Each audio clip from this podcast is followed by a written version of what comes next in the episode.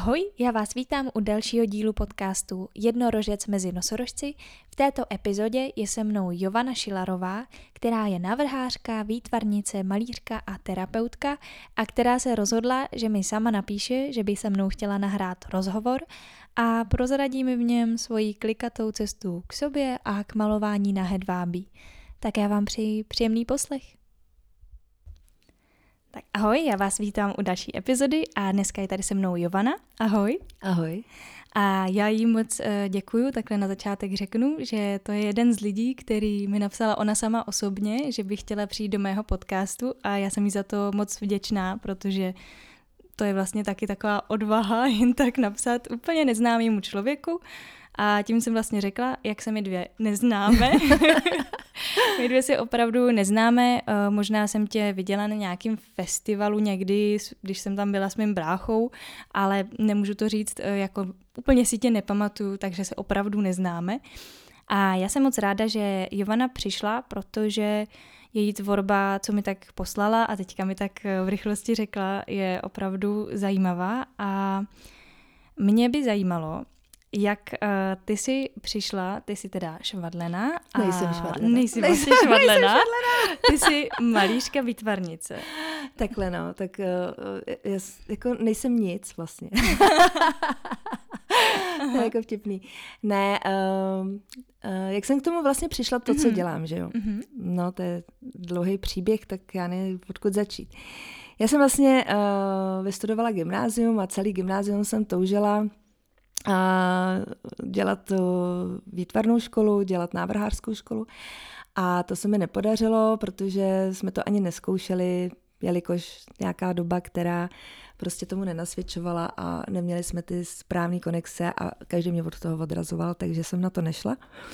A vystudovala jsem Gimpel, ale celý Gimpel jsem vlastně už navrhovala šaty a to z jednoho prostého důvodu protože když mi bylo nějakých 16, eh, tak eh, jsem zaujala na ulici takovou tu, eh, jak se tomu říká, ty, ty co nahání ty modelky. Mm-hmm. a ona vlastně to byla mm, programátorka divadla v Teplicích, Marika Drašerová a, a já jsem si ji na té ulici nějak zalíbila a chtěla, abych jí dělala modelku na jejich přehlídkách.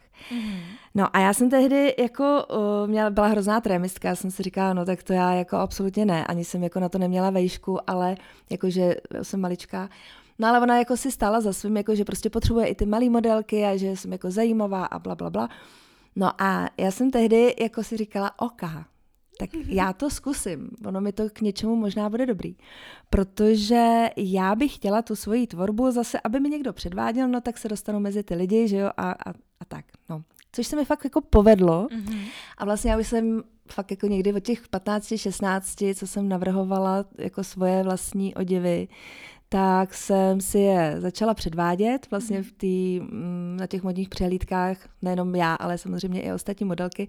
Jezdili jsme po České republice, tehdy byl ještě těžký komunismus, takže jsme nemohli nikam nějak zvlášť vycestovat, ale ta, ta Česká republika nám úplně stačila. No a jelikož byl ten úžasný komunismus, tak nebylo nic uh, k mání na sebe, takže všichni jsme si to jako šili mm-hmm. a uh, bylo to velký zájem, takže já už jsem vlastně jako někdy v 16 vydělávala i své první peníze těma modelama mm. a butiky jako mi mohly utrhnout ruce, jako abych něco jako navrhla. Takže, takže to mělo jako úspěch, uh, bylo to jako super, všechno bylo jako úžasný. Celý Gample jsem se tak někde jako mm, poflakovala po přehlídkách. a zároveň jsem mohla teda jako předvádět ty svoje modely. No a Uh, pak přišla nějaká doba jako, že jo, zamilování a, a svatba, já jsem se velice brzo vdávala, asi ve 23 a miminko a dítě a, a já jsem nepřišla na to, že teda jako o, můj manžel byl velký takový despota a nepřála si vůbec, jako abych já nějakým způsobem vynikala uh-huh. a mhm. chtěl mít jako tu ženušku doma, která se stará o domácnost a o rodinu. No, takže já jsem na dlouhý léta vlastně s navrhováním přestala. Bylo to jako fakt pro mě jako i docela těžký, protože já to navrhování jsem úplně milovala. Stejně jsem si přešívala a šela jako na sebe. No, ale neměla jsem ten prostor, protože ten muž byl fakt jako v tomhle hodně, hodně silný a prosadil se svojí. No a když mi bylo nějakých 33, tak jsme se rozváděli, tím nastal velký můj životní zlom, 30, mm-hmm. 33, že jo, Kristova léta, tak jako fakt totálně úplně se mi vlastně zboural můj starý život, celý svět a já jsem věděla, že chci do Prahy, z těch teplic do Prahy, že tam budu mít víc možností a že tam prostě to bude úplně o něčem jiným. No, takže když jsme se rozváděli, tak já jsem v těch 33 letech jsem se přestěhovala do Prahy. Tam jsem si teda prošla nějaký těžší období zase jako toho rozvodu a bla, bla, bla. No a věděla jsem, že jednou, až budu mít jako dalšího muže a budeme mít, jak, a budu mít na to prostor, že budu mít nějaký větší byt nebo je, to byl úplně sen, jako mít ten dům, tak, eh, že tam budu mít svůj ateliér a budu zase navrhovat. To byl jako můj jako plán, který mm-hmm. jako byl pořád v té hlavě. No a to se jako vlastně postupem času jako začalo opravdu dít, že já jsem teda měla druhýho muže, opravdu jsem měla dům, nebo mám ho pořád, tam jsem si udělala ateliér a začala jsem si zase jako navrhovat své šatičky. No, jenže uh, já jsem nenavrhovala jenom pro sebe, já jsem si strašně přála mít, já jsem měla kluka, nebo mám kluka, syna, a chtěla jsem mít ještě holčičku, což se nám jako nepodařilo, tak já jsem navrhovala pro malé holčičky takový krásný princeznovský šatičky, který se mhm. nějak jako prodávaly, já jsem mezi tím chodila do práce. No a a jako byl o ně zájem a bylo to jako ještě takový, že ty ženy mi psaly, jak je to krásně, a hlavně tu tvorbu dělám, že to je jako úžasný, že ty děti mají z toho radost, že jsou to fakt jako princezničky. A byly to šaty jako fakt docela drahý, jo. pohybovaly se třeba pět a půl tisíce, jako taková mm. jako uh, tvorba, jako vyloženě, že to bylo jako vždycky jeden kus originál. No, ale jako mě to neuživilo bylo to takový, jako že jo, pochvaly, všechno krásný, ale jako mě to neužívalo, ale já jsem tím nasytila tu svoji jako obrovskou potřebu mít tu holčičku, takže jsem mm-hmm. oblíkala ty holčičky. Tak to bylo jako uh, takový první moje jako vlastně vykopnutí, že zase něco dělám. No a protože, jak jsem ještě zmínila, tak uh, jsem měla jako ten rozvod dost těžký, vleklo se to uh, celý ty peripetie s mým bývalým mužem sedm let tak já vlastně, když jsem odcházela, tak jsem uh, začala se zajímat hodně o terapie, které jakoby pomohly nám jako rodině, mému synovi, mně. No a začala jsem to studovat a vlastně se ze mě stala certifikovaná terapeutka a, a léčitelka, já nevím co všechno, mm-hmm. protože rejky a všechno možné, co se dalo, tak já jsem si vlastně udělala všechny ty kurzy, meditace a, a hlubinný terapie a, a, a regrese a, a všechno, co prostě bylo tehdy možné, tak já jsem studovala a učila jsem se to a zároveň jsem lidem jako už pomáhala, že jsem mohla vlastně jim řešit nějaké jako ty problémy jejich. Protože jsem tomu věřila, pomohlo to mě, mýmu synovi, tak jsem vlastně chtěla pomoci ostatním. No a, a proč o tom mluvím? Takže, takže vlastně jsem uh, napůl dělala tu, tu terapeutku, napůl jsem dělala teda tady tu návrhářku jako pro ty dětské šatičky a něco takhle pro ženy. No ale mezi tím jsem udělala obrovskou kariéru, že jsem jako se stala manažérkou ve velké společnosti mm-hmm. a vedla jsem lidi. Takže, takže najednou jako super práce, bylo to jako prostě naprosto všechno jako úžasný, měla jsem auto, měla jsem prostě úplně jako, co jsem si jako mohla vysnít, tak jsem jako v té práci jako dostala. No a, a nebyla jsem navíc kariéristka, mně se to jako všechno dařilo jako samo. Jo, mm-hmm. jakože vždycky jsem přišla do práce, jo, no, hele, pojď sem, podepiš nám tady jako papíry, uh, my jsme tě povýšili, jo, budeš tady dělat jako kantku. A já, ok, dobře, no, tak jo, tak jsem to podepsala, že jo, dostala jsem fáro, No, za, za rok jsem přišla do práce a zase, hele, tak my potřebujeme tady manažérku, tak ty jsi na to jako ta nejlepší, tady máš výborné výsledky, podepiš nám tady jako dostaneš zase lepší káru, tady jako lepší plat a máš tady pod sebou lidi. Aha, jo, dobrý, no, ok, tak jo. a jako vlastně uh, to všechno šlo tak nějak jako samo. No, ale uh, jednoho dne, jako, když jsem fakt jako chodila do té práce, najednou jsem z toho neměla jako radost, protože samozřejmě k tomu byly i nějaké jako povinnosti, které uh, byly spojeny s tou manažerskou činností, jako třeba vyhazování lidí ze společnosti na nařízení třeba nadřízenýho, že jo, který byl nade mnou třeba ředitel. A mně se tady to nelíbilo, tak jsem začala hledat jako jak z toho ven, nějakou cestu, byla jsem čím dál víc nespokojená a Uh, hledala jsem i jako uh, další nástroj těch terapií, který by byl opravdu jako super pro děti, jakože fakt um, je to něco, co můžou děti od narození vlastně tím projít. A, a objevila jsem cestu od Brandon Base. Mm-hmm. To bylo jako pro mě úplně wow. Jako jo. Brandon Base mě úplně uchvátila. Já jsem vlastně přečetla první knížku pro děti, Cesta pro děti a šla jsem na ten její kurz pro děti. No a když jsem viděla, jako, jak, to, jak je to jako krásný jako seminář, tak jsem si říkala, no, tak já to zkusím i pro ty dospělí. No a vlastně nakonec eh, jsem absolvovala všechny její semináře i v zahraničí a stala se ze mě vlastně ta terapeutka cesty, za což jsem velice vděčná, protože to je úplně úžasná metoda, která uh, pracuje hodně s emocema. Mm.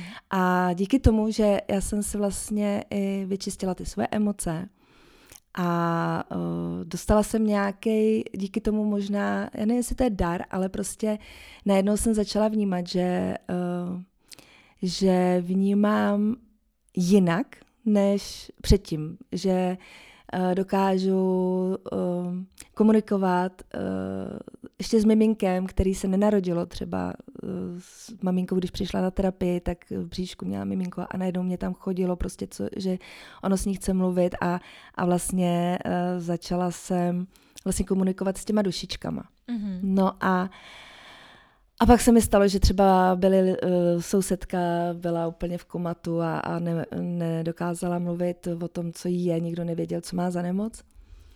A, a já jsem na to jako vlastně přišla najednou, ona se mnou začala komunikovat a její duše a přišla jsem na to, co je vlastně ten problém, nebo proč ona se rozhodla jít do toho komatu, protože to bylo její jako rozhodnutí vlastně, jo. Mm-hmm.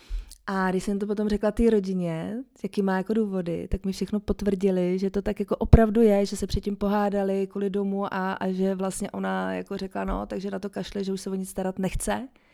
A že by nejradši, kdyby se starali o ní, o ní teda.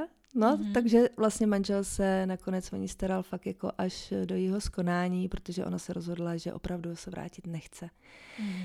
Ale bylo velice jako pro tu rodinu už to jenom rozřešení, co se vlastně jako stalo, že mohli jako nějakým způsobem i na sobě pracovat a něco změnit, tak to bylo jako vlastně pro ně velice jako úlevný. No a pak jsem zjistila, že komunikuju se svým křečkem a, a že, že jako ke mně mluví teda, ne, že já s ním, ale on se mnou a z nějaký, a jako různý zvířata, jako když jsem o tom viděla, tak jako vlastně jsem vždycky viděla, co ty zvířata jako si myslí, nebo co mi chtějí říct. A to bylo jako, nebo to je velice krásný, to je mhm. jako nádherný. No a tak se mi jako rozšiřoval, rozšiřoval ten obzor, ten jako mm, ten můj svět, vlastně i o ten další, nejenom tak, když komunikujeme my dvě spolu mhm. tady, ale vlastně o další bytosti. A začala jsem se jako zajímat o to, co je jako vlastně ještě dál možný, jako co, co by vlastně jako se dalo ještě víc. No a, a ono je toho jako vlastně hodně, jak to na sebe jako nabaluje, jo. Ale uh, vlastně vždycky jsem měla jako v životě takové momenty, uh, kdy mě ten život, jako když jsem nešla tou správnou cestou, jak mě jako zastavil a řekl, hele, tady ne, a, a vždycky to bylo docela jako silný, uh, silná věc, která se stala. Třeba a ten rozvod byl pro mě hodně silný, teda ten první. A druhá taková jako věc byla ta práce. To bylo hodně silný, protože já jsem vlastně na té práci, že jo, tak člověk potřebuje peníze, jo, tak jako nějaký závislej, do toho jsme začali s manželem stavět uh, s druhým manželem dům, uh, takže hypotéka. A do toho teda že výhody, ne? Auto, uh, mm-hmm. peníze. A docela mi šli hodně na ruku, jako abych uh, byla spokojená, takže cokoliv si Jovanka přála, tak dostala. takže to bylo jako upr- úplně úžasná práce, ale já jsem tam byla nespokojená, já jsem to potřebovala nějak řešit. A teď už jsem nastoupila na tu cestu u té Brandon Base, kde jako najednou jsem cítila, že se tady to děje, že už jako fakt jako vidím ten svět jako jinak, že to manažování těch lidí je úžasný, ale když si to můžu dělat po svém a ne když mě někdo nařizuje, co mám dělat. No takže jsem začala být totálně nespokojená. A když jsem šla na třetí, ten seminář tý Brandon, kterých je ano, asi šest dohromady, tak jsem si hrozně přála. A při té jedné jako seanci nebo při tom jednom sezení, eh, kdy my jsme si tam vyměňovali ty procesy a ty terapie, tak říkám, já bych si tak moc přála, aby se mi vyřešila práce, a abych mohla celý tady ten kurz absolvovat, protože on není jako levný, jo? ten kurz je opravdu hodně, hodně drahý a když člověk jako staví a, a nemůže si ani jako vlastně se v tu chvíli dovolit jako koupit auto, protože se staví a, a protože, že jo, rodina a tak. A teď já jsem říkala, a vůbec jsem to neměla řešit. Já říkám, nemůžu odejít z práce, nemám, a, a, a když odejdu z práce, jak už vůbec nebudu mít na ten seminář. Jo? A, a já si strašně přeju, aby se mi to vyřešilo, protože jsem tam nešťastná ať se mi vyřeší ta práce a ať, eh, ať mám na ten jako seminář nějak, prostě já nevím, ale prostě já nevím, jak to mám udělat, ale prostě ať se mi to vyřeší. No a to je vlastně, to jsem udělala to nejlepší, co jsem mohla, že jsem jako ne, nehledala jako úplně to řešení, jenom jsem poslala tu prozbu, co chci, mm-hmm. ten výsledek. Mm-hmm. A stalo se vlastně to, že když už jsem šla do práce a už jsem brečela před dveřma, jenom jak jsem vcházela, že tam opravdu jako prostě už nemám co dělat, že co blbnu, jako co tam vlastně jako hledám, tak jsem do té práce přišla a vlastně ten ředitel, který byl takový docela dost eh, taky silný, jako silná povaha, tak si mě zavolal a říká, hele, Ivano, mm, baví tě ještě ta práce? A já jsem říkala, no jako moc mě vlastně už neuspokuje, ne, že by mě jako nebavila. Mě by bavila, kdyby to bylo tady trošku jinak postavený, ale jako mně se nelíbí to, co mám jako dělat, ty nařízení a tak. A, a vlastně nejsem, nejsem spokojená, no. A a on říká, no dobře, tak co s tebou, že jo? Tak, jako, tak my ti dáme jinou pozici, necháme ti všechny jako ty výhody, co máš ale prostě budeš něco dělat, co by tě bavilo, tak si řekni, jako co by si chtěla dělat. No jenže já jsem jako v tu chvíli úplně jako totálně cítila bytostně, že už tam nemám být v té firmě. Najednou, jak jsme se začali bavit, tak já jsem najednou cítila, že ne, že tohle je příležitost, už jenom to, že se bavíme, tak ji musím chytit za pačesy a a říkala jsem, ne, já už tady jako vlastně v té firmě nemůžu být. Jako to, co se tady děje, už mě nevyhovuje, to už je proti mně a proti mý pravdě. A já chci žít v pravdě. No a, a on se strašně rozčílil a začal na mě řvát, že mě teda vyhodí. a, a teď se jako úplně, jako totálně na mě hrozně rozlobil že si to nemůžu dovolit přece odejít, když jako mám hypotéku a auto tady služební a že mám co si jako zamanu. A já jsem jenom tak v klidu stála, já jsem jenom najednou věděla, že, že je všechno v pořádku, že jak se rozčiluje, že to je jako v pořádku, že teda asi mu to je líto. No ale pak to vygradoval tak, že mi řekl, že a si na mě teda něco vymyslí, že mě vyhodějí, jako jo, že si na mě jako něco vymyslí. A já jsem jako v klidu jen tak jako před ním stále říkám, no tak dobře, tak uh, co si chceš vymýšlet, když jsi mi před měsícem tady dal nějaký diplomy za nejlepší manažerku roku a já nevím, co všechno odměny, tak teď si rychle něco teda vymysli, no. A on se jako zastyděl samozřejmě a řekl, OK, tak se nějak domluvíme. A dostaneš teda odstupný, jo, a, a odejdeme jako, že budeme mezi sebou mít čisto. A já jsem říkala, dobře, já souhlasím, tak já chci takový a takový odstupný. A za tolik teda měsíců a on přišel a přinesl mi odstu- vlastně výpověď s odstupným přesně s tou částkou, co já jsem potřebovala na ten seminář Brandon Base, jo. a nebyla to jako vůbec malá částka. Takže takže já se na to koukla a říkám teda vesmíre, ty jsi vtipný. Jako to, to, to opravdu já bych nevymyslela, protože nečekala jsem, že by přistoupili jako na nějaký odstupný. No a takže já jsem vlastně tam teda samozřejmě jako ještě tu dobu pracovala, jak je jako podle zákona, že jak dva měsíce a výpovědní lhuta a dala jsem tam všechno ještě do pořádku a vlastně jsem odešla a začala jsem fakt jako, jela jsem teda tu Brandon Base úplně jako naplno. No a to, to se mi otevřely obrovský jako dveře k tomu potenciálu, co je jako ve mně, ale zároveň, eh, když se člověk jako čistí spoustu věcí, tak eh, opravdu musí žít v té pravdě, jo? protože jinak eh, všechny ty karmické věci, všechno to, co děláme, tak zároveň potřebujeme, aby se neopakovali, tak opravdu to je jako vlastně do té reality vlastně dávat, jako fakt žít tu realitu.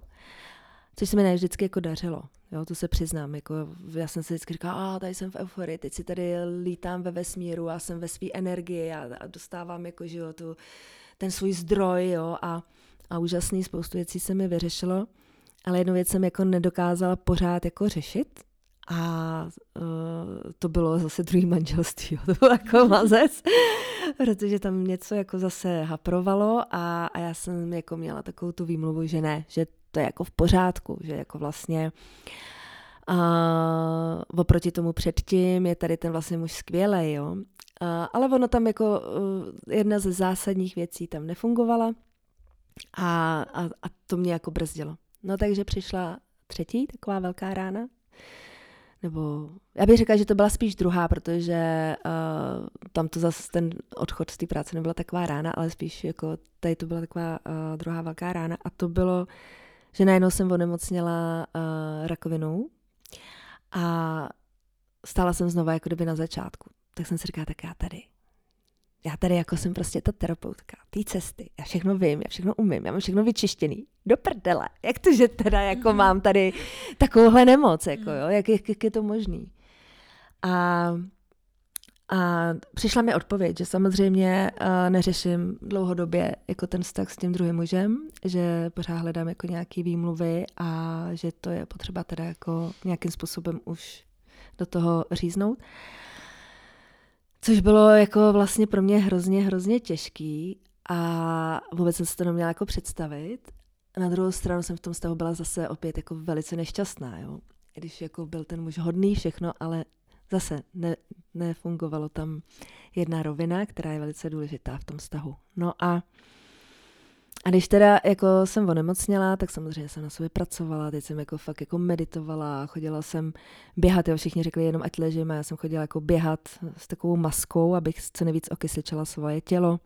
Začala jsem uh, držet různé jako diety, které jsem vždycky tři dny jednu vydržela, nevydržela, jako jo, pak jsem si říkala, tak a já budu k sobě laskavá, tak když mám chuť na medovník, tak já si dám medovník. pak jsem to úplně změnila. Ale prošla jsem si jako různýma uh, takovýma jako sebe reflexovýma uh, věcma, jako který jsem si sama sobě jako vlastně dávala jsem si takový úkoly, že jsem si řekla tak a každý den, jako kdyby byl ten poslední. Hmm. Jo, vlastně budu dělat všechno, jako kdyby byl ten den poslední, protože já nevím, jestli to přežiju nebo nepřežiju. A prostě, že jo, to neví nikdo.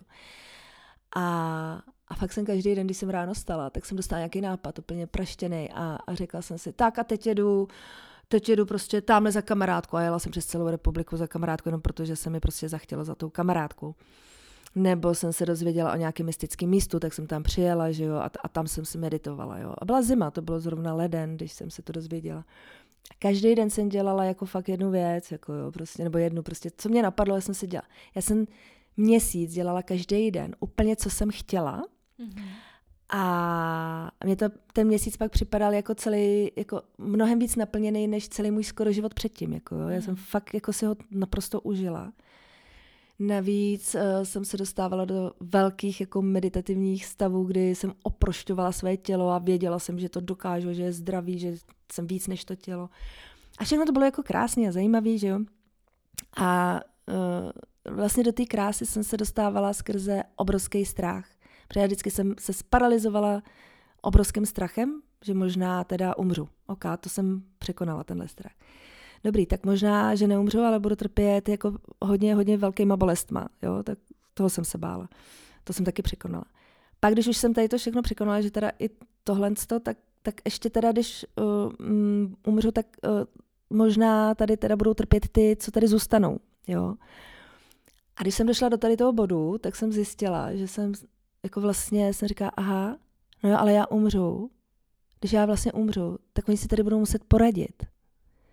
Takže teď, dokud žiju, já si můžu dělat, co chci, protože oni si bez mě musí poradit. Mm-hmm. Já vlastně nezískám nic teď tím, že se budu starat o tu rodinu, jako tak, jak se starám, že budu, já nevím, vařit, uklízet a tohle. Já jsem se vlastně na hodně věcí vykašlala, co jsem dělala předtím tak poctivě. A začala jsem vlastně se starat o to, co chce ta moje duše, co chce opravdu já. No a jednoho dne, když jsem tak jako seděla zase paralizovaná a říkám si tak, a co dál vlastně, jako jo? Co vlastně jako chci jako dál, opravdu jako dál. No a přišel tam takový jako první moment, no já bych chtěla hrát divadlo. to je něco pro tebe, viď?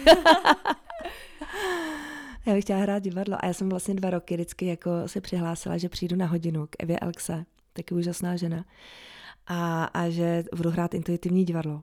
A já jsem tam nikdy nedošla, protože jsem si říkala, že to budu trapná. Ježíš Maria, co já tam budu vlastně jako co já chci, teď já nic neumím. A teď jako opravdu jsem měla, jako vždycky, už jsem byla na půli cesty a ne, já jsem tam nedošla na tu kampu, no to bylo v divadle Kampa, ty uh, hodiny.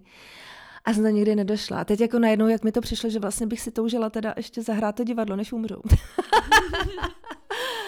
tak jsem mi zavolala a a, a řekla jsem, že teda přijdu na to divadlo. A ona, no jo, to, to, to už jsem slyšela tady snad dva roky, to říkáš, jako, že přijdeš, že jo. A my jsme se neznali do té doby. A teď já jsem s ním mluvila, mluvila do telefonu a říkám, no ale teď už musím, protože já musím změnit vlastně svůj život, jinak umřu.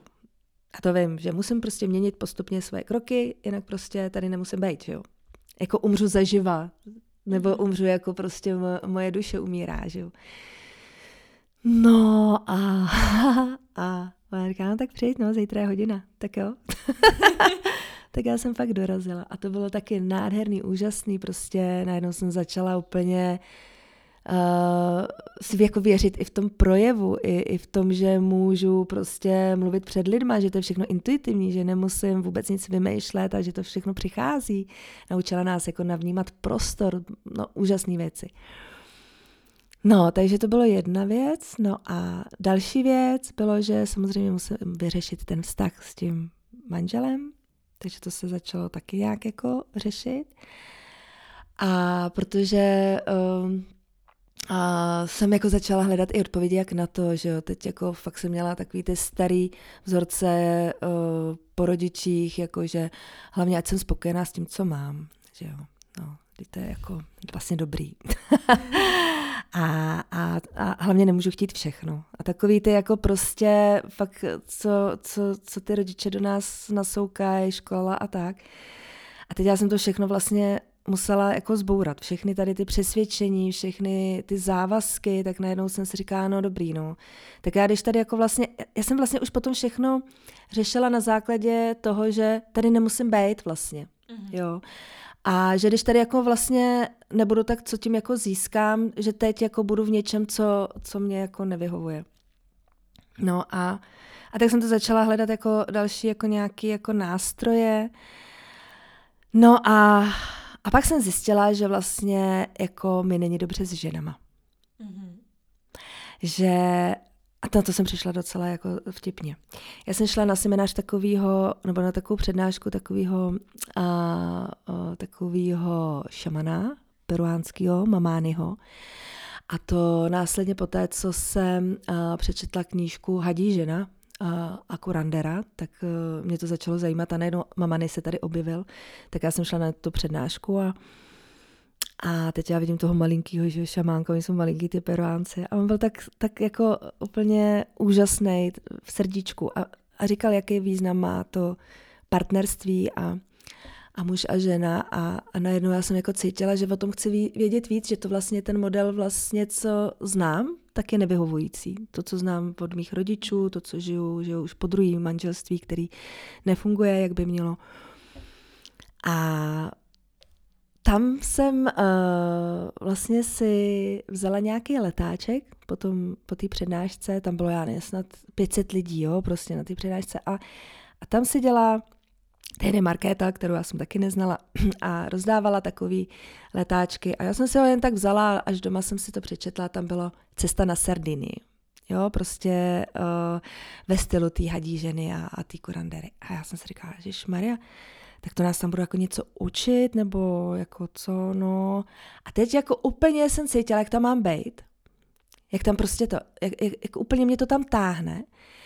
ale my jsme pořád jako stavěli, jo, jako a už ty peníze jsem zase vyčerpala na další, jako a už zase jsem na tady to jako neměla, protože to stálo zase nějaký jako peníz, jo, a a já jsem úplně, to bylo trapný tomu manžel, za tím manželem jít a říct, ale jako abych chtěla jít na Sardiny, jako stojí to tady skoro, já než 40 tisíc a, a já vím, že stavíme, ale já teda jako potřebuji tady to.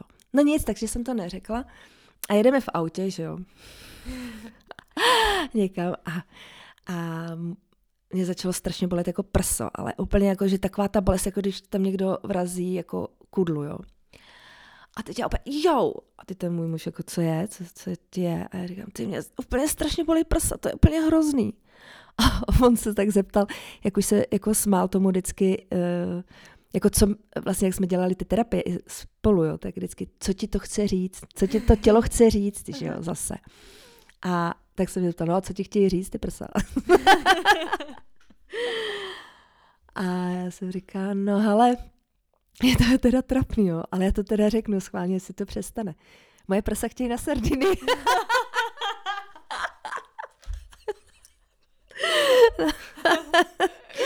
a se tak na mě koukala a říká, co, ti, co jim v tom brání, že jo? Jako, a se říká, no, protože jako Jovana tady nemá na to sardiny, že jo, ty peníze. A říká, a prosím tě, to nějak přijde zase, ne, když to znáš, to by to vždycky přijde. No, a ono to fakt přišlo. Druhý den hned jako přišel prostě někdo a, a my jsme něco prodávali a ono přesně přišla ta částka a zase se vědělo, že to je přesně pro mě, jo. Takže půlka je prostě moje a půlka je teda toho muže mýho. No takže on tak kouká a říká, no tak tady máš ty peníze, co jsi chtěla, že jo, tak, tak jít na tu Sardinii. No a já se říká, ty teda, to funguje, to je dobrý, no. Tak jo. Takže jsem jela na Sardinii, no a dostaneme se vlastně díky tomu k těm šatům. Mm-hmm. Takhle je to dlouhý, jo. Krásný, já jsem úplně nadšená. Zbožňuju to. no. A já jsem jela teda na tu Sardinii, no a ještě než jsem na ní jela, to ti řeknu, proč jsem pochopila, že teda jako mám trauma z žen, jo. Tam stálo 40 ženských na letišti. A já když jsem je viděla, mě se chtělo zvracet a chtěla jsem utíct. A říkám, Ježíš Mara babinec, tam já nejedu. A normálně jsem se chytla toho manžela, který mě tam přived a říkám, okamžitě mě vem domů, já nejedu. A on se tak na mě kouká a říká, teď to vzdáš, jo, hezky tady zůstaň, čau, já jedu, jo. No a nechal mě tam. V tom byl teda jako dobrý, no. Tak já jsem si tam celá rozklepaná, jsem tam stále, říkám, to bude průser, teď já si s ženskými vůbec nerozumím, to je jako hrozný, jo to byly fakt jako pro mě to byly ženský. Žádný mm-hmm. ženy jako dneska, mm-hmm. ale fakt tehdy to byly ženský. A teď já jsem se koukala a říkám, no a už, fakt se mi chtělo zvracet, jako opravdu to byl stav, totálně pro mě velký, velký trauma a tak jsem říkala, dobře, tak já to nějak jako musím přežít, jako pro nic za nic, jako tam nejedu, že jo. Hlavně, že jo, mě přestali bolet ty prsa, když jsem řekla, že jedu na Sardiny, tak jsem zapomněla říct, takže Sardinie byla jasná.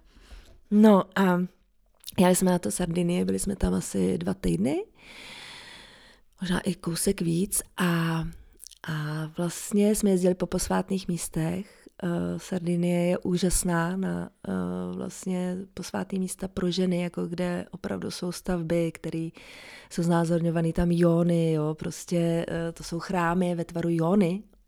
Kde je vlastně otvor do země, jako když vstupuješ do Jony, kde je jezírko a vystupuješ zase nahoru a, a, a vlastně uh, vyjdeš do takového, do takových hradeb, který mají tvar Jony, jako, jo, mm-hmm. jako opravdu nádhera, jo. jo. Já jsem tam měla úplně úžasný prostě procesy, úplně takový, jako že jsem doma. Jsem najednou cítila, že jo, tady to jsem dřív musela někdy jako už zažít, už jsem to dělala, nebo už jsem tam byla. No a začala jsem se jako víc a víc probouzet do té ženské síly. A, vlastně se tam vznikla tam nádherný přátelství s těma ženama, protože já jsem měla hodně v sobě jako ohně, tak samozřejmě první den, i když bylo pod mrakem, tak já jsem se spálila od sluníčka, jo. Mm-hmm. A celý ten pobyt jsem vlastně trpěla, že jsem měla jako spálený záda, vůbec nic mi na to nepomáhalo. A ty ženy mě vlastně opečovávaly, pořád mě mazaly. A vlastně já jsem asi potřebovala se k ním dostat skrze toto jako blíž. Mm. Jo, takže vlastně ten oheň ze mě jako tak jako vytahovali.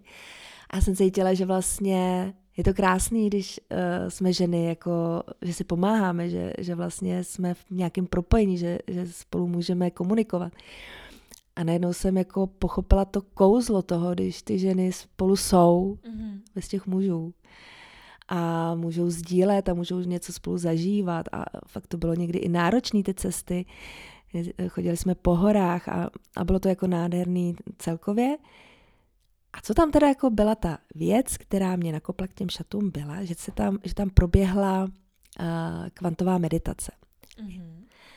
Jeden večer uh, si nás, to byla zase Lucka Chaja, tak uh, se nás zavolala, že uděláme uh, kvantovou meditaci a že ať si přejeme dvě přání. Dvě přání. Jedno takový malý, který se nám může splnit hned a jedno takový jako fakt jako větší, jo. Na tom prvním, že si jako ověříme, že to funguje. No a ono to bylo jako vlastně jako hodně takový jako neuchopitelný, jo, že uh, moje ruka lítá někde ve vesmíru, hlava lítá někde ve vesmíru, rameno lítá ve vesmíru, jo. A teď se to dává do kruhu ten záměr, že jo, a, a aby se propojilo magneticko, uh, energetický pole země, já nevím co všechno. Krásně to vedla, já jsem něčemu nerozuměla a jak jsem ještě jako uh, chtěla nějaký to přání, tak jsem si říkala, no tak co já si jako mám přát? a já jsem si jako přála první jako to přání a mlha. Jo. A říkám, aha, cože nic, tak to se mi asi nesplní, dobře. Tak druhý přání a zase taková mlha, jakože úplně bílo. Vůbec jako se mi tam nechtělo ukázat jako vůbec to, to zobrazení, to, co ona tam diktovala mm-hmm. jako v té meditaci. A jak jsem to pustila, říkám, já na to kašlu, tak já necháme ten vesmír, mi pošle to nejlepší pro mě. Co já tady mám vymýšlet vlastně? Teď jako já vím, že vesmír vždycky ví, co je pro mě nejlepší. No a a vlastně najednou se tam ukázal obraz. A na to fakt jako nezapomenu, dodnes jako to vidím před sebou. Jak jsem na takový obrovský krytý terase, dřevěný u moře, když plouchá jako voda. Já tam stojím a učím a e, bylo to jako starší lidi, vlastně spíš takový jako už seniory. A učím je jako probouzet sexuální energii. Mm-hmm. Což bylo jako nádherný. Já jsem říkala, to nikdo nedělá, to je dobrý, už na ty seniory se docela kašle, že jo. tak to mě připadalo jako úžasný nápad, jako jo. A, a pak jsem si říkala, no to je bomba, protože to bude jednou dobrý i pro mě, že jo. Jako, taky nebudu pořád mladá, takže perfektní. No a ale co tam jako bylo ještě zajímavé, tam vlály překrásné šaty, já jsem se na ně koukla a říkám, je, to jsou nádherné šaty. A úplně takový, jako že v tom větru vlály. A já jsem říkala, no to jsou hedvábné šaty, jako to je prostě úplně jako nádhera. A teď jako já jsem najednou cítila, že jako ano, já tady mám teda, jako že dál teda se věnovat tomu um, léčení, nebo jak to říct, no, tak já neráda používám slovo léčení, ale spíš tomu průvodcovství za tím mm-hmm. vyléčením. A tak to je úžasný. Ale co ty šaty, to byly úplně něco jako nového, úplně mě to jako tak mysticky jako úplně jako uchopilo tak, že, že jsem věděla, že to je jinak všechno. Mm-hmm. Že ty šaty mají být jako nějakým způsobem pro tu ženu taky léčivý, jako jo, že mm-hmm. No a samozřejmě se dostala jsem se z meditace, brečela jsem, takže všichni říkají, no když tě to takhle chytne za srdce, tak to je tvoje životní poslání. No a, a já jsem vlastně tak jako seděla a říkám, no tak to je, to je nádhera, vlastně ten, ten obraz byl krásný, já jsem toho byla naplněná. No a přijela jsem domů, ale já jsem vůbec nevěděla, jako jak to všechno uchopit. Jo. Teď jsem jako samozřejmě manžela hned eh, rvala do toho, že musí teda jet se mnou někam na tantru a že musíme teda učit potom ty seniory jednou teda tu tantru. No to byl úplně průser, hned potom jsme se samozřejmě rozvedli. A to bylo to, co nás rozbilo úplně. Tam se to, tam se to rozlousklo, protože tam nás vlastně poslal kamarád, to byl uh, vlastně manžel mý kamarádky, která se mnou byla na té Sardinii, tak on říkal, hele Jovano, jestli chceš vědět, jak je na tom váš vztah a vaše sexualita, která nám teda, to je ten problém, který nám tam nefungoval, tak uh, jeďte tady na Alana Lowena, ten dělá úžasný semináře, buď to vás to prostě úplně dá dohromady, že vás to srovná, anebo prostě jasně budete od sebe. Ale nebude už nic mezi to, co ty teď tápeš, jo. Mm-hmm.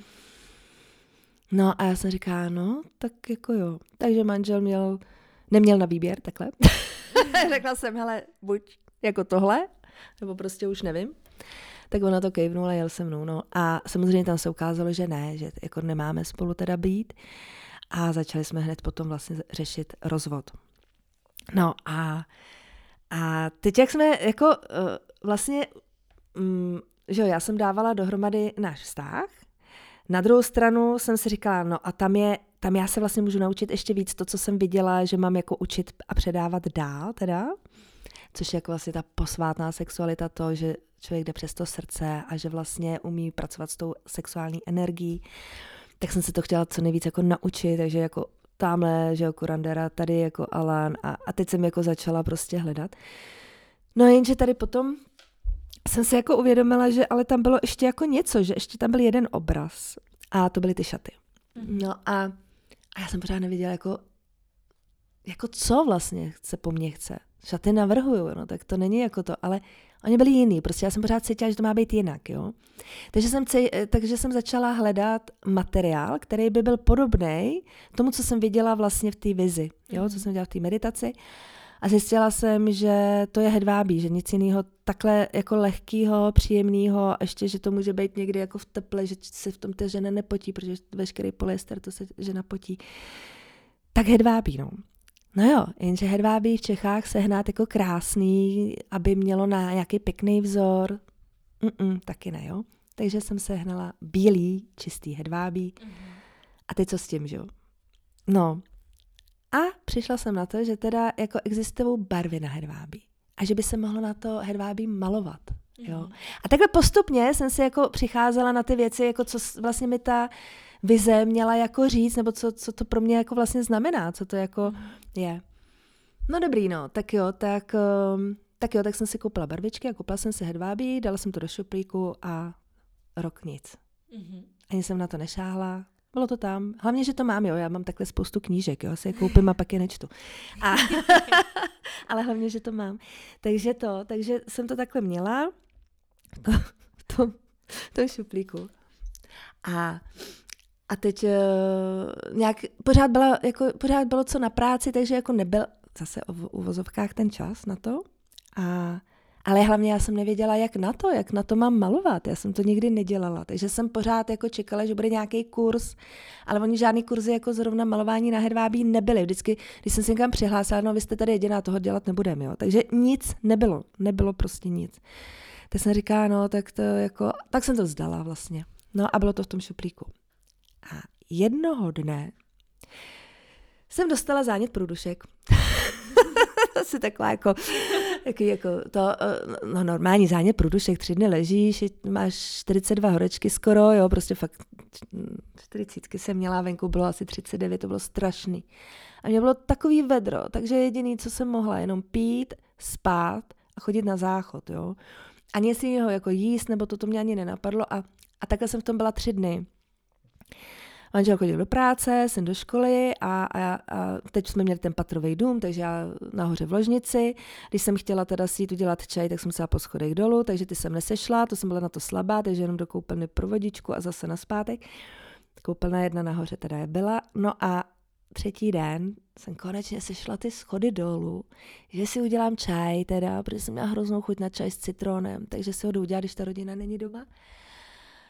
Sešla jsem dolů, ale to, to je to zvláštní. Já jsem se šla dolů a hned, jako když uh, jsem se šla dolů po těch schodech, tak za těma, když, když jsem jako takhle se otočila, tam je taková skřínka, tam byl ten šupík a tam bylo to hedvábí a ty barvičky, jo, základní barvy nějaký a, a, a já jsem vzala ty barvy, to hedvábí a místo toho če jsem šla ven, vzala jsem si prkinko na vaření, takový to kuchyňský prkinko, Natáhla jsem na toto hedvábí, aby to mělo nějakou jako podložku, aby to bylo nějak jako uh, spevněný.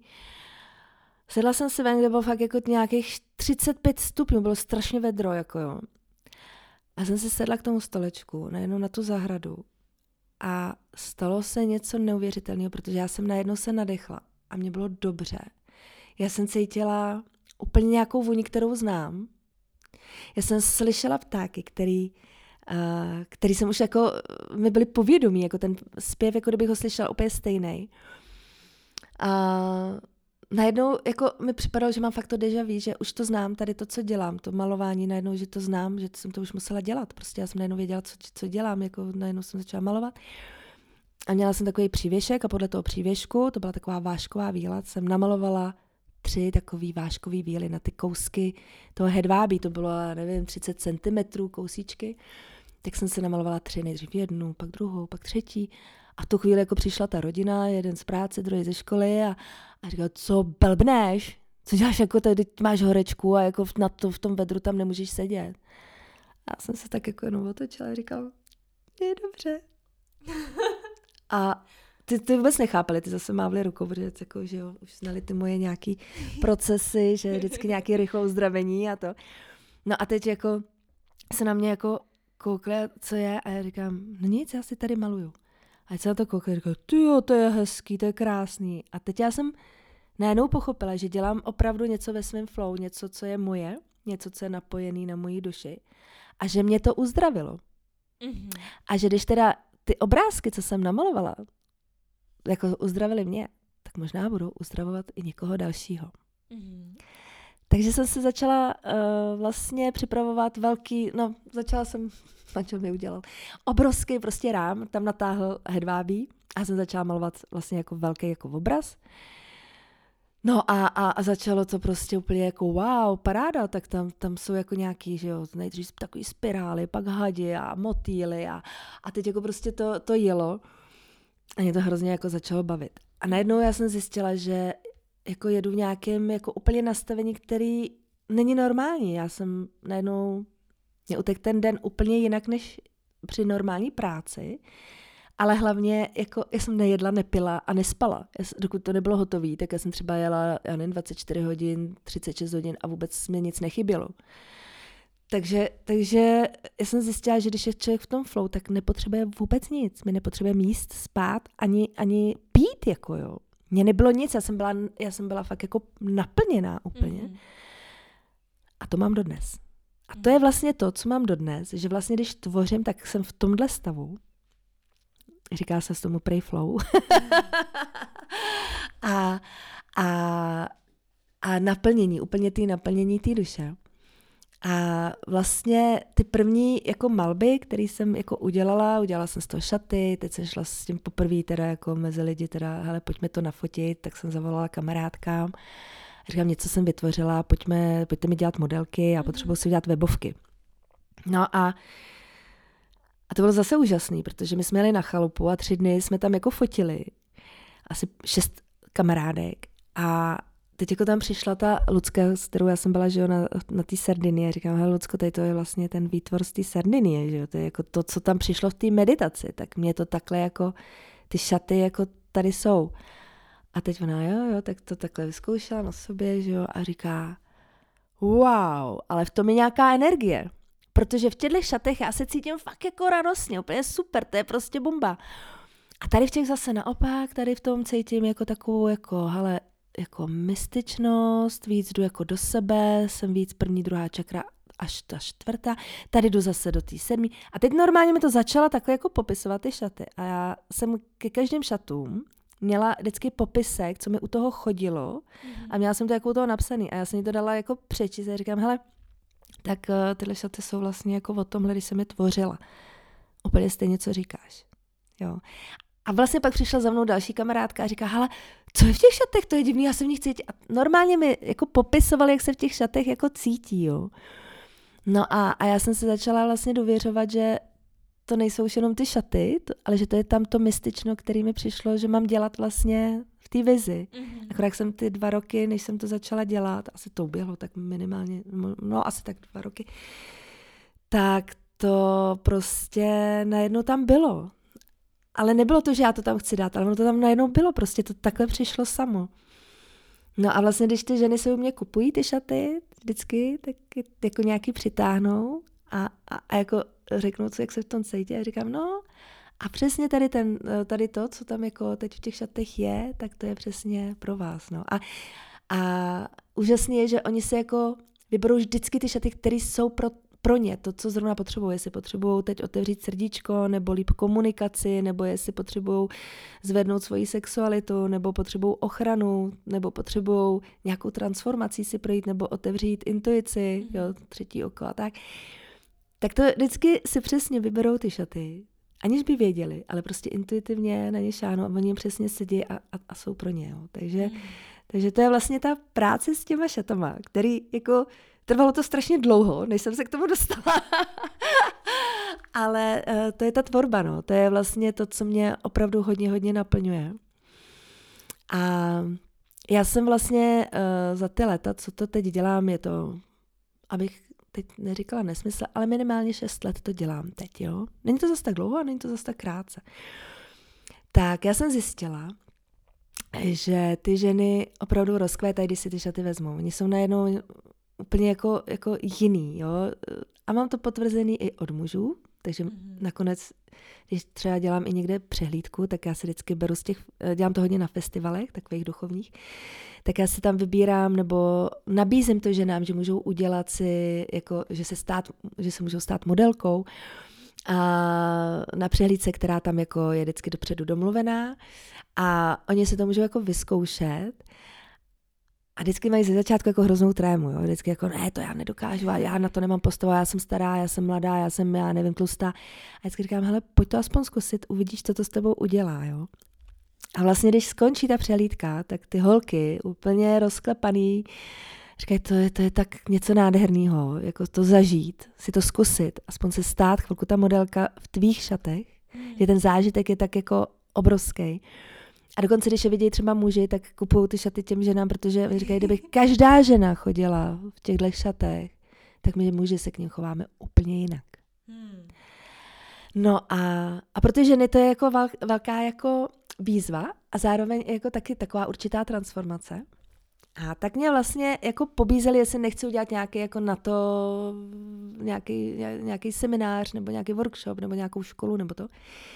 Takže já jsem teď, mi vlastně, já jsem dlouho jako vymýšlela, říkám, a co bych jako těm ženám mohla předávat, ale za ty leta už mám tolik zkušeností, uh, jak tu ženu vlastně uh, probudit, té ženě, opravdu tu ženu, že jsem vymyslela teď takový jako workshop týdenní, pak mám uh, vymyšlenou školu roční pro mm. ženy, kde si projdou různýma uh, jakoby um, různým takovým jako čištěním těch bloků, co jim tam brání opravdu žít to svoje ženství, to svoje naplnění, to, to, ten svůj potenciál. Uh, bude tam tanec, který zase v nich probudí tu, tu ženu. Určitě si tam uh, budou zase moc zkusit roli modelky, takže mm. určitě uh, bych chtěla teda v té roční škole v tom mm, týdenním to nestihnem. Ale můžou se z nich stát potom modelky následně, samozřejmě. Ale můžou si zkusit roli modelky, uh, že mám úžasného uměleckého fotografa, který mi udělal krásné fotky. A přála bych zažít to focení s ním opravdu každé ženě, aby viděla, že nepotřebuje žádný Photoshop a přesto jsou krásný, že on umí vystihnout tu krásu uh, s pomocí světla, jenom mm-hmm. přírodního, že venku. A, a je tam připravený uh, různý ceremonie, kdy se pouštějí všechny bloky, uh, opravdu jako velice silné věci, kdy Uh, díky tomu, že vlastně ty ceremonie už dělám taky nějaký rok uh, na festivalech, tak mám i zpětnou vazbu, že po dlouhé době se jedné ženě narodilo miminko po ceremonii, že ví, že to je po té ceremonii, protože uh, tam zahodila to, co jí už bránilo v tom to miminko mít a dlouhý léta nemohla otěhotnět a do měsíce otěhotněla. Takže to jako mi posílala mhm. fotku miminka, že teda jo, že se jí narodilo a že to je teda díky tomu. A bude tam spoustu jako zajímavých, uh, zajímavých takových i uh, jak to říct, takových jako uh, pobídek pro ty ženy, aby šly do, do té své síly, do té své opravdu ženské síly. A aby se mohly transformovat vlastně takovou tu, tu, tu čistou ženu, ne tu silnou, která prostě všechno zvládne a všechno umí, všechno zná, ale opravdu v takovou tu opravdovou ženu, která a bude charismatická pro toho muže, která bude vědět si rady s věcma, který třeba jí dlouho se nedali vyřešit. Jo. No a takže, takže uh, tohle je připravený a samozřejmě mám i domluvený, uh, že by tam mohl být i kameraman, takže by měli z toho i takový videjko. Takže tohle to jsem teď připravila a taky jsem se k tomu odhodlávala velice dlouho, ale teď to jako tak doteklo a sepsala jsem to během jednoho dne a najednou to tam je. Jako, takže, mm. takže je to úplně něco nádherného, co vzniká a co bych chtěla jako tím, že nám doporučit, určitě tím projít. Hmm. Tyjo, to je neskutečný. Ty jsi teďka mluvila 54 minut. Takhle dlouho je, je. A Já to, jsem ne, ne, to je úplně ale jako nádherný, protože to prostě z tebe tak jako plynulo a já jsem se tě nepotřebovala ptát, protože ty jsi to všechno říkala samozřejmě, to na co já bych se tě ptala.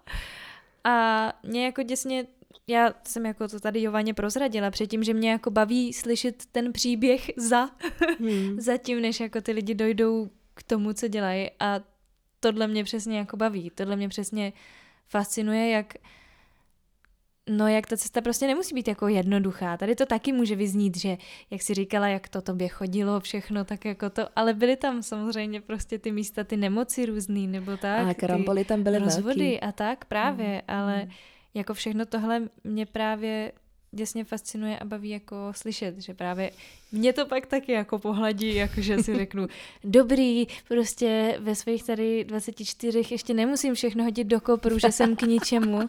jako, yeah, yeah, yeah. uh, no, to je úplně krásný. A zaujalo mě to, hodně to s těma ženama, mm. uh, jak jsi s nima jako si nebyla jistá a měla si s nima trochu problém, nebo nazvu to problémem. A dneska pro ně dělám šaty. ano, a dneska pro ně děláš úplně jako šaty. Já, já, já. I, asi i hodně jako to jako vzalo právě mě, protože já jako nemám moc holčičích kamarádek a mám mm. podobný vztah jako k holkám a jsem z nich taková jako nejistá a taky občas jako je velký babinec, no co bude hmm. slepičinec hrozný, co to bude jako, tak kdo ví, co já začnu dělat, když slyším tohle. Yeah. Ale to je úplně skvělý. Ještě mě teda zajímá, hmm. Eh, ty jsi říkala teda, že nejsi švadlena a že ty šaty vytváří ještě před tebou někdo jiný a ty na ně pak teda jenom jako maluješ, že jsem to pochopila správně. Přesně tak, no. Já no. totiž jako, já bych si i jako ušila, mm-hmm. A protože já jsem, uh, jak jsem říkala, že jsem teda uh, si dělala Gimple a potom jsem uh, měla rodinu a tak, tak já jsem, uh, když jsem byla uh, na mateřský, tak uh, já jsem pořád měla jako ten komplex, že nemám na to tu školu, na to návrhářství. Jo. Takže já jsem si, uh, když jsem byla na mateřský, začala dálkově studovat oděvní průmyslovku. Takže já jsem se tam i naučila jako šít. To, to není problém na ty uh, oděvce. Ale um, mě to moc nebaví. A, a, a radši teda jako to, co mě nebaví a v čem nejsem až tak dobrá, jako třeba fakt ta kryčová nebo švadlena, tak to radši už jako deleguju dál a, a radši to dávám svoji úžasný švadleně, kterou jako prostě, který důvěřuju, který já to nastřihám, uh, připravím a ona to prostě sešije úplně excelentně. Dokonce jsem uh, objevila uh, úžasnou právě švadlenu, která která prostě, když jí přinesu opravdu nějaký těžký kousek uh, nastříhaný a jenom si špendlený, tak uh, neříká mi, že, že jako to není možné ušít, jo, nebo sešít, ať si to sešu sama, ale, ale vlastně se vždycky usměje, je zase ty tvoje výtvory, no, dobře, a, a jako, uh, a, a vlastně se zasmějem v obě, a ona má se mnou tu trpělivost, jo. Trvá to samozřejmě i taky dlouho, že jo, než to už je, ale pořád méně než mě. Takže a má na to i lepší stroje, takže já, já maluju na ty šaty. Oni vlastně jí to dám bílý hedvábí, ona se šije teda ten kus, eh, aby to byly šaty. A, a já si teda dělám střihy, ale už máme některé střihy, které se točí pořád dokola, takže už ona vlastně jede i takovou, to, už to, co je hotový. Ale když jako dělám třeba svatebky, tak to vždycky vytvářím střih já, protože to jsou jako mm, unikátní a originální vždycky střihy. Na každý svatební šaty jsou prostě úplně jiná sukně a jiný vršek, takže to, to připravuju já. No a, a pak to pomaluju, no. Já už vlastně dneska nemaluju na ty, um, na ty plátna nebo na ty rám, do těch rámů, ale maluju přímo na ty šaty. Což je mnohem lepší a dává mi to víc ještě svobody, že vlastně na jednu stranu svobodu v tom, že si můžu malovat, co chci a, a jakože vytvářím přímo ty šaty a není tam nějaký omezení střihový, ale vlastně přímo ty šaty pomalu. Ale zároveň je tam vždycky trošku ta, na začátku ten stresík, jako je, tak tady už jsou ušitý šaty, co když to jako, co když se to nepovede, jo. Naštěstí se to vždycky povede, ale, ale vždycky tam je na začátku ta obava, jako že si mm. říkám, no tak teď je to jako vlastně krásný bílý hedvábný šaty a, a teď to jako začnu malovat, no.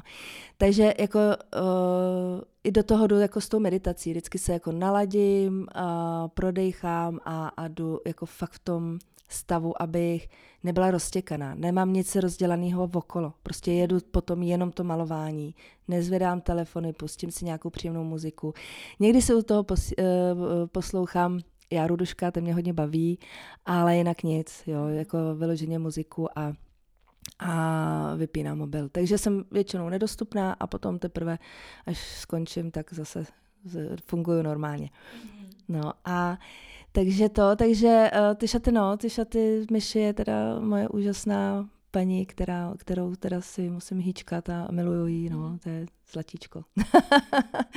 a mám pak ještě jednu záloze samozřejmě, ale zatím mi stačí, no a ty dvě, no, to jako když jedna nebo druhá, když jedna nemůže, tak mm-hmm. jako druhá, protože já je úplně nezaměstnávám, ale dávám jim zakázky. Mm-hmm. Dělám i na zakázku. To je další jako vlastně věc, že ženy třeba přijdou a řeknou, že chtějí jako svoje osobní šaty jenom pro ně, abych se na ně naladila, vymyslíme střih, že jo, potom vyzkoušíme střih. Když jí sedne, tak uh, začnu malovat. Ale je to většinou překvapení pro ní, takže, mm-hmm. takže to je to, to co, co mě taky jako vlastně baví, ale z toho jsem taky vždycky nervózní, aby se to líbilo. Stalo se někdy, jako že by se jí to nelíbilo? Ne, ne? ale stejně tam, vždycky tam je jako k tomu určitá taková pokora, protože mm jako kdybych si myslela, že jako jsem úplně nejlepší, tak nikdy neudělám to nejlepší, ale mm. vždycky tam je, že vím, že může to být ještě lepší a, a tak se o to snažím, aby to bylo nejlepší. A je pravda, že některé kousky i samotný, když jsem je třeba předávala, tak jsem si říkala, že to je tak krásně, to už nikdy neudělám. jo, takže jo, jako, je dobrý, že už to má svýho kupce mm-hmm. že dopředu, že vždycky uh, to už má jako svý, svýho majitele. Ale jsou šaty, které jako dodnes mám doma a nechci je prodat, jo. Prostě, mm-hmm. že jsou jako moje, které jsem si vytvořila já. A, a vždycky, jako když je někde vystavuju, tak teď jsem je třeba rok vůbec nevystavovala, protože jsem si říkala, no vždycky ty, co nechci prodat, tak oni je chtějí, ty ženy, a jsou naštvaný, že já je jako držím, že jo. Jako. No a, a takže ty, co jsou jako hotový, tak jsou tam mezi nimi šaty, které uh, jsou takový kousky, že vím, že ho musím nejdřív udělat znova, aspoň podobný, abych mohla pustit tenhle. Jako, jo. Yeah. No a jsou tam takový asi čtyři, no, čtyři šaty. Kamarádka se mi za to směje, ale jako, že to, ale tak jako tak to je, no prostě. No a teď jsem začala vlastně ještě malovat v obrazy. Mm-hmm.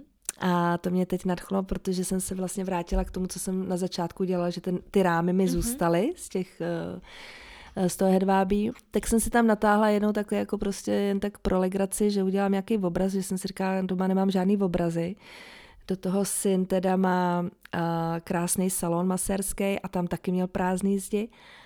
A tak mě poprosil, jestli bych mu něco nenamalovala. No tak, takže jsem udělala prostě dvoumetrový, velký, dva metry na metr, dva obrazy a jeden metr na metr a teď bych chtěla, no a vzal si je syn mm-hmm. do toho salonu.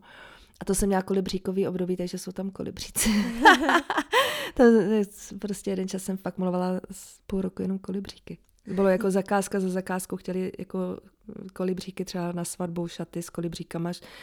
Manžel jako v budoucí chtěl eh, košely s kolibříkama, byly mhm. krásně sladěný, tak to se dělalo jeden čas pořád. No a já jsem byla v tom kolibříkovém období, protože kolibřík je taky silový zvířátko pro sever, takže to je další jako moje láska prostě uh, silový zvířata a, a vlastně ty šamanské uh, praktiky, takže jsem začala používat i vlastně ty uh, zvířátka jako taky jako takovou medicínu na ty šaty. No a, a ty obrazy, tak jsou zatím jenom kolibříce, nic jiného jsem zatím nenamalovala. Mm-hmm. Ale je to teď chvilka, co jsem to začala malovat. Takže a vlastně čtyři jsem namalovala, jeden, jeden má už majitele A teď bych chtěla namalovat konečně k sobě domů. Tam ještě nemám ani jeden obraz. A je to, ale je to pořád hedvábí. A je to pořád na hedvábí, jo. no. Mm-hmm. Je to na hedvábí. Já jsem to zkoušela, jsem olejomalbu. A jsem se učila, tak jsem taky namalovala kolibříka, taky ho mám. No, a, ale to mi pomáhal kamarád, že mě učil, jako, a takže já si říkala, hele, pojď mě naučit olejomalbu.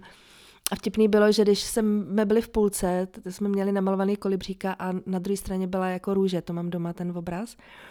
Tak já říkám, ale to je nějaký těžký tím olejem, jako to, to je lepší jako to s tím hedvábím. A on se tak na mě kouká a říká, no, ty jsi taky vtipná, jo. Jako každý, kdo začíná olejomalbou, tak maluje jablíčka. Ty si hned vezmeš ten nejtěžší jako obraz, co chceš namalovat. A ještě si to tady maluješ jako prostě, jako kdyby si to už dávno malovala, jako jo. Ale je to jiná, jiná práce s tím olejem, než mm. že, na to hedvábí. Takže já jsem byla jako z toho nervózní, že mi to tak dobře nejde, mm-hmm. ale on mě velice pochválil, že to je jako super, no, že vlastně, jako, že tam není jako kdybych to nikdy, jako, že svým způsobem nebylo zase tak těžké mě učit, tak. tak to mě potěšilo. to je super. Hmm. Hmm. To je úplně Úplně krásný. Úplně mě to... Já nemám vlastně co dodat, no. Ty to tak krásně všechno vyprávíš, tak povídáš. Jo, tak to mě to, úplně... jako, víš co, mě baví vlastně, co dělám. Mě baví mm. moc ten život. Mm-hmm. A já jsem vlastně od té doby, co jsem fakt jako uh, si řekla, že všechno, co se děje, je v pořádku. A že každý den je vlastně příležitost. Mm. A ještě navíc, jak já mám to nastavení, že vlastně každý den může být poslední tak já se vlastně každý den fakt užívám. Mm-hmm.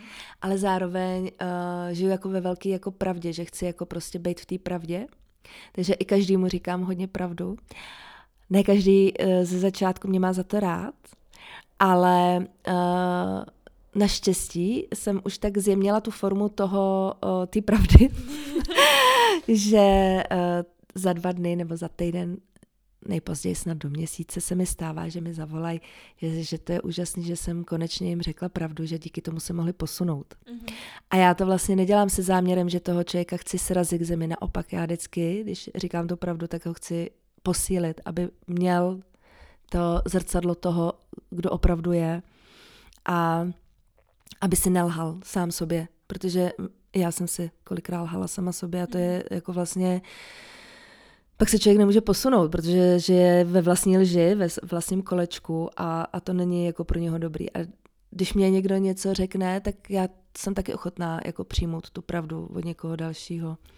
A tak, uh, tak vlastně říkám i já a chci slyšet od ostatních, takže mm. tak to prostě je. Protože ta pravda nás jedině jako vlastně posouvá dál lež ne, ta, ta nás jenom zabrzdí na místě. Takže to, ty lži můžeme být jako chvilku, ale jako nikam nás to neposune, takže já jsem pro tu pravdu. No teď to je asi správně, no. jo, jo. Ne, ne, není to vždy lehký, pro, jako fakt si jako ukázat, co je ta pravda, jo. Uh, ono vlastně, jako když se jako vezmeš, že spousta lidí chce vypadat dobře, chce se chovat dobře. Každý chceme být dobrý člověk. Není jako, že, uh, že by někdo z nás jako by měl v úmyslu být ten zlej a, mm. a být hajzel. A... No jenže, uh, aby jsme vypadali dobře, tak někdy uh, se musíme nějak jako očistit. Jako, jo, že ne vždycky všechno uděláme dobře, to je jasný, že jo. Nejsme jako roboti. No a a když se nám to nepodaří, no tak co s tím, že jo? Tak buď to jako máš tolik síly a řekneš si, hele, tak tady to ne, a takhle já to dělat nechci a změníš to. Buď to vidíš a změníš to. Nebo ti to někdo řekne a ty si řekneš, ne, to není pravda, takové já nejsem, že jo, to nepřijímám. Takže si začneš lhát sobě a, a nemůžeš se z toho dostat. Pak ti to dojde, že vlastně ten člověk má pravdu a, a začneš s tím něco dělat.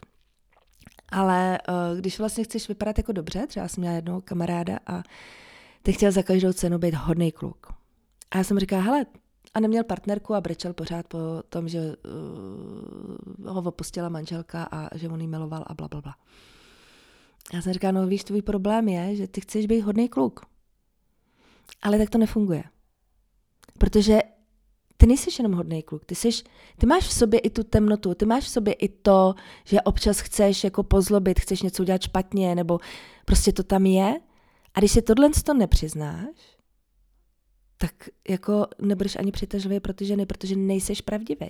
Hmm. Nejseš to ty. Žádná žena nechce jenom hodného kluka, protože sama by si potom připadala jako dost jako špatná, že jo. A když ty si přiznáš, že nejseš jenom hodný kluk, že tam je i něco, co si udělal někde blbě a že si možná i ty někomu ublížil. A nebudeš to svádět na ostatní, že ten je špatný, ale přiznáš nebo mm, přijmeš tu svoji roli v tom a, a to, to, co si v tom měl zapříčinit, nebo co si zapříčinil ty, tak, tak se můžeš osvobodit a můžeš vlastně uvolnit tu energii, kterou tam držíš zuby nechty, že chceš být hodnej. No hrozně se stykal ze začátku. Mm-hmm. Jako, když, když jsem mu to říkala, tak, tak vlastně jako, no ale já chci být vlastně hodný. Já říkám, no ale to ti, ale ty nejseš hodný. Já ti řeknu tady pár příkladů, kdy vidím, že hodný nejseš. Tak to jenom přijme, že prostě už nemusíš hrát toho hodného kluka. Nikdo na to zvědavý není. Jestli mm. si myslíš, že se takhle někomu zalíbíš, tak ne. Buď pravdivý, buď svůj. No, tak vy pak už cestou vlakem mi psali, jak je to super, že, že jsem mu otevřela oči a že vlastně první, kdo mu řekl tu pravdu a, a že, že vlastně s tím něco udělá. No a asi za měsíc už potkal jako, nebo za dva potkal ženu svého života. Hmm. A je šťastný. A vlastně jenom díky tomu, že si jenom přiznal, že nemusí být ten hodnej. Mm-hmm. Protože ten hodnej kluk jako uh, všechny šance vlastně promarnil tím, že za každou cenu se chtěl prezentovat jako ten hodný kluk. A to fakt, tak řekni, přitahuje ty nějaký hrozně hodný kluk, no tak potřebuješ trošku, aby tam taky bylo. No tak jasně, no, vždycky to musí být takový, ale tak to já cítím i hodně jako na sobě, že no. právě občas chci být ta slušná, hodná prostě holka, co dělá všechno správně a občas hmm. prostě chci dělat si blbě a nechci jako jít spát brzo, jako jo, když to mám říct v nejblbějším příkladu, ale občas prostě člověk se neubrání i někdy jako tomu neúplně dobrýmu kroku, který jako ví, že třeba nebude za něj úplně rád později, ale prostě mu zase něco ukáže ze sebe, no, prostě. No určitě, no. Prostě to je něco, co nás zase posune někam jinam a třeba si díky tomu uvědomíme zase nějaký jiný svoje stránky, anebo proč jsme to zrovna udělali, no, co pro nás tu chvíli to bylo nějak prostě podstatný. Určitě, no. Jako já jsem teď zjistila i jednu věc, že a teď jsem si tím jako prošla, jo, to je taky jako vtipný, a že uh, my potřebujeme, když budeme fakt v té pravdě a chovat se tak, jak se zrovna cítíme, tak z nás můžou vylíst uh, naše traumata třeba, jo. A to je třeba, uh, řeknu to na příkladu, budeš s partnerem a budete si ve všem jako rozumět, ale ten partner uh, ti bude třeba uh, uh, najednou ucítíš, že k němu máš jakoby vztah, jako kdyby chtěla být vedle něho taková jako holčička. Jo, mm-hmm. budeš s tím partnerem a budeš jako se cítit, jako že chceš být vedle něho taková jako holčička a že chceš, aby se jako o tebe staral a ty tam budeš jako blbnout a skákat a budeš mít takovou tu náladu jako malý dítě. Jo? Mm-hmm. A budeš to dělat často, ten partner se bude trošku takový jako, co, co s ní je, jako, to, co, co ona to tady jako předvádí, jako když byla předtím normální, jo, a ty, a ty to, to, já nevím, jako jo, to, fakt někdy to může být úplně extrémní, jo, že budeš jako tančit, je, ječet, pištět, jo, jako, a, a teď jako ten, jako ten chlap to nepobere, jako jo, třeba jako se řekne, no, jako je to chvilku roztomilý, ale jako zase otuď potuď, jo, jako zase bych rád na zpátek tu ženu. No a, a teď, eh, co se děje, že jo? Ty jsi si dovolila být v té pravdě, teď ten muž třeba si řekne, může se mu to líbit, nemusí se mu to líbit, to je jedno. A ty to začnete spolu třeba i probírat říká, ale já na tohle jako nejsem moc jako, jako zrovna zvyklý, jako že takhle se chová žena, jo, třeba když bude starší ten muž, tak to. A, a ty si najednou můžeš uvědomit, díky tomu, že jsi byla spontánní, že ale ty jsi potřebovala zablbnout jako to malé dítě, protože třeba ti to zrovna chybilo s tím tátou, že jsi si tohle mohla dovolit. Jo, že jsi s ním mohla skákat, skákat na něm, já nevím, drbat ho na hlavě, nebo to, protože třeba si tátu neměla, nebo tě táta odmítal, nebo si t- byli rozvedený, nebo umřel, to je jedno. A nebo prostě ten táta jenom nebyl takhle fajn, jo. A začneš to dělat tomu partnerovi. No a když jako si tady to můžeš vlastně jako dovolit s tím partnerem prožít, jakože jo, tak ale pak si řekneš, aha, ale já si z něho nemůžu dělat tatínka. To je můj partner. Já si to potřebuji jenom uvědomit, že to mám nedosycený, že možná mi tohle chybělo. A jdu si to v klidu někam vyplakat, nebo jdu si to někam vytancovat mezi ženy. Pojďme se někde sejít a tam se třeba uh, s ženama tady to téma dá otevřít, jo? A, a spousta žen tady to jako má. No, ale potom může být zase jako jiný problém, ale díky tomu, že budeš pravdivá a uvědomíš si a vědomá, tak si uvědomíš najednou, že něco se s tebou děje jinak, jakože je, já tady jako třeba, nevím, teď mě úplně nenapadá, jo, ale třeba jsem teď tady strašně moc uklízela, jo, jako mám prostě uchylku na úklid, jo, prostě budu všechno tady pucovat, budu nervózní a tohle. Teď ten chlap tady položí takhle ponožku a ty na něho vyjedeš a to. No a tak zase, že jo, je tam nějaký trauma z dětství, že prostě ti třeba máma hrozně moc nutila uklízet, že ti říkala třeba, že jsi bordelářka a ty se teď snažíš to pořád dohnat, ale nikdy to nebude dost, protože pořád tam to trauma někde visí, protože se proti tomu nemohla bránit. No a traumata to je zase samostatná úplně kapitola, já už skončím, to už bych se zase rozkycala. že traumata jsou samozřejmě strašně dlouhý téma, to jsou většinou věci, které vznikly vždycky, když jsme se nemohli něčemu bránit. A je to, jsou to fakt blbosti. Třeba i s tím úklidem, jo? nebo i s tím dítětem, jako že máme nedosycený většinou tu vnitřní, nebo to, to dítě, který jako jsme byli, tak nám něco chybělo. A my jsme se o to neuměli říct, nemohli jsme se proti něčemu bránit, tak tam vznikají traumata. A ty traumata je potřeba nej- uchopit, přijít na ně a poléčit. Vlastně, a je to je jako to, že vlastně uděláme to, co jsme udělat nemohli v tu danou chvíli. Jo, tak to je tak jenom já už končím. jo, v pohodě. tak jo, máme krásnou hodinu 15, úplně nádherný. Já ti moc děkuju za to, že jsi přišla, no, protože no jsi vlastně, za...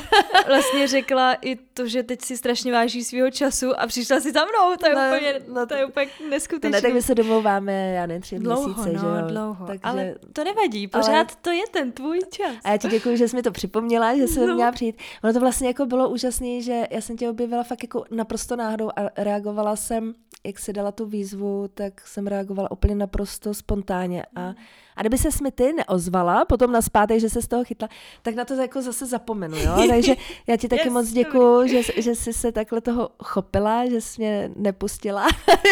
Když jsem řekla, že tady nemám čas, tady nemám čas, tak jsme to dali dneska dohromady. Hmm. A bylo to moc fajn. Já ti děkuju moc. Taky děkuju. Tak jo, tak ahoj. Ahoj.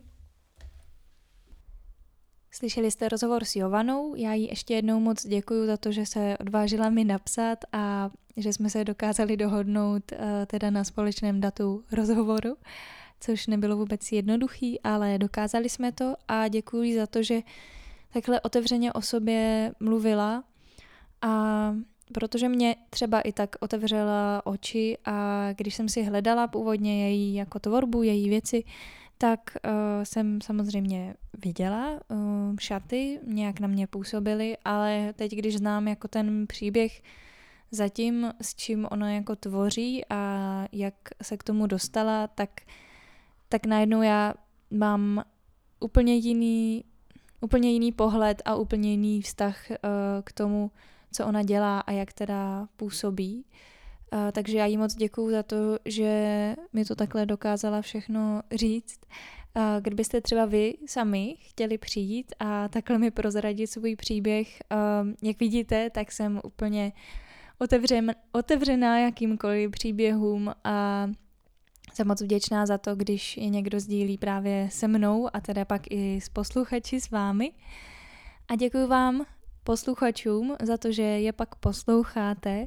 Kdybyste si chtěli poslechnout něco dalšího, tak se můžete podívat na můj Patreon. Nelekejte se té cedule, co tam je, že musíte něco platit nebo tak.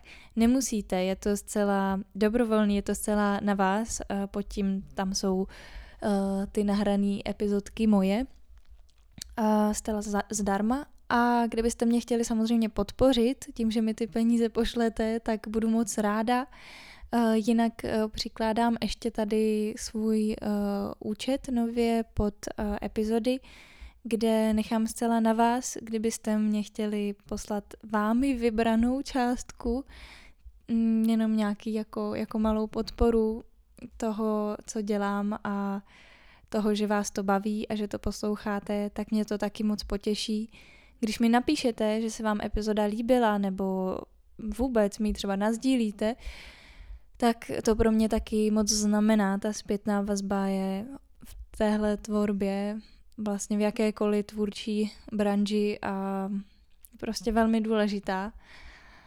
Um, tak, tak budu za to moc vděčná, budu za to moc ráda. A děkuju vám za to, že teda posloucháte a že tady dál se mnou jste. A mějte se krásně. Ahoj.